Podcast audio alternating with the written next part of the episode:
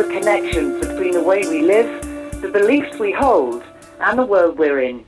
In this podcast recording of the Moot Eucharist on Sunday, the 16th of September, Christos Bousoulas explores the concept of the cross in Christianity, drawing on the Gospel text of Mark chapter 8, verses 27 to 38. This was recorded in the Guild Church of St Mary Aldermary. Jesus went on with his disciples to the villages of Caesarea Philippi. And on the way, he asked his disciples, Who do people say that I am? And they answered him, John the Baptist.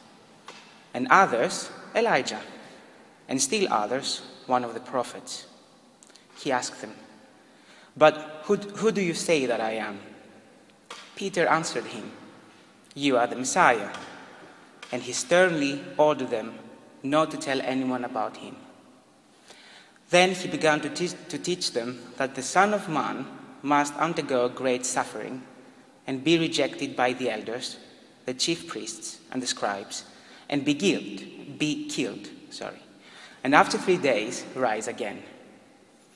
He said all this quite openly, and Peter took him aside and began to rebuke him. But turning and looking at his disciples, he rebuked Peter and said, Get behind me, Satan, for you are setting your mind not on divine things, but on human things. He called the crowd with his disciples and said to them, If anyone wants to become my followers, let them deny themselves and take up their cross and follow me. For those who want to save their life will lose it, and those who lose their life for my sake and for the sake of the gospel will save it. For, while, for, for what will it profit them to gain the whole world and forfeit their life? Indeed, what can they give in return for their life? Those who are ashamed of me and of my words in this adulterous and sinful generation, of them the Son of Man will also be ashamed when he comes in the glory of his Father with the holy angels. Hello to all. Um, so, when Ian asked me to do this homily, I was, I'm still terrified. Uh, yeah, so the first thing that came to my mind uh, was this story concerning a famous religious preacher, Saint John Chrysostom, which means the golden mouth, um, and the eccentric and controlling empress Aelia Eudoxia, empress of Byzantium.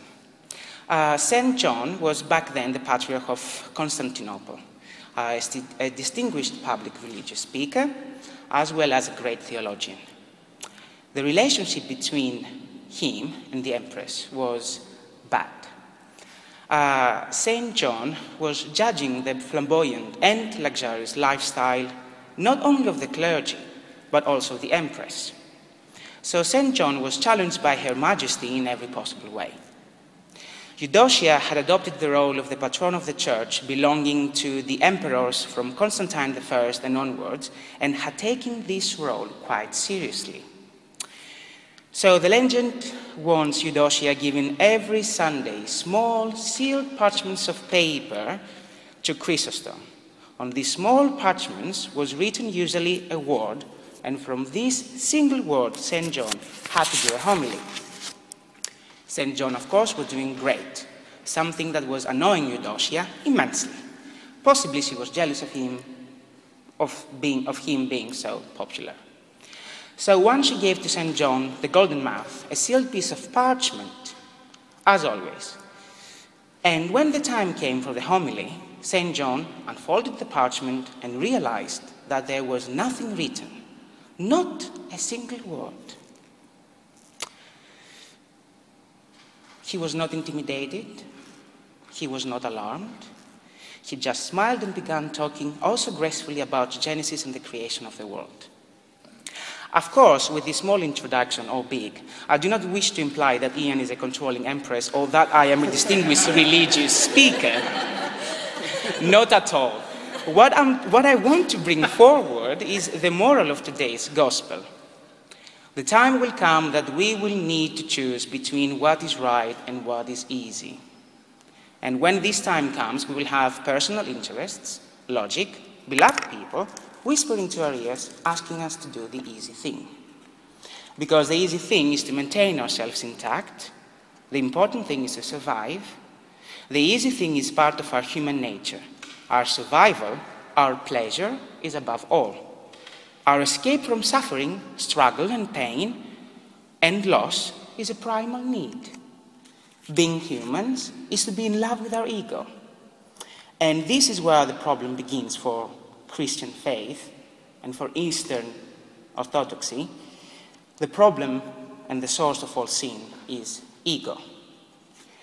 Get behind me, Satan, for you are setting your mind not on divine things, but on human things, says Jesus Christ to Peter. Like Peter, we want the best for us and for our beloved ones. This is what Peter wanted. He wanted Jesus Christ to choose the easy way and not the right way. Therefore, he had his mind on human things and not divine. It was right for Jesus Christ to get crucified. He had to, not because to fill us with guilt and shame, but because he knew that without this divine action of sacrifice, we humans would have remained until today captives of our humanity. By doing a right action, by choosing the difficult way, triggered by infinite love, gave to us, the finite humans, eternal life. The same stands for St. John Chrysostom. He could have valued his precious life more than the millions of lives residing back then in Constantinople and go along with the empress.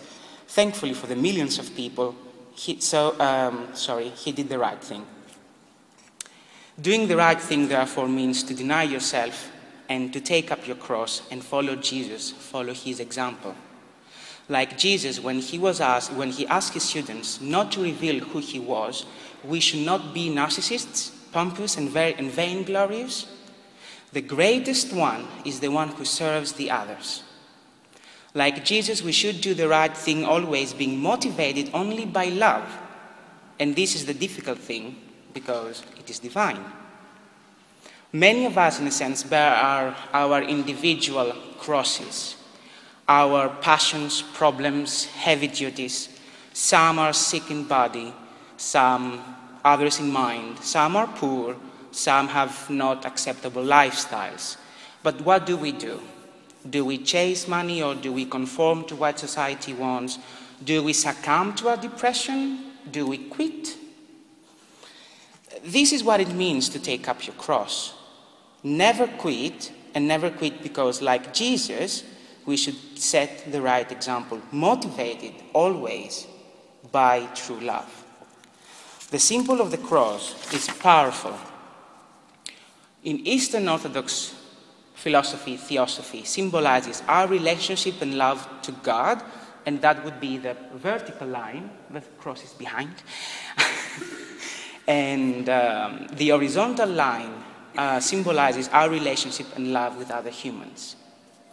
Taking up your cross means to take up your spiritual weapon to fight yourself, your needs, your difficulties, and our ego. And this war can only be won with love. Thank you very much. Thanks for listening to the Moot Community Podcast. If you'd like more information on who we are and what we do, please visit www.moot.uk.net.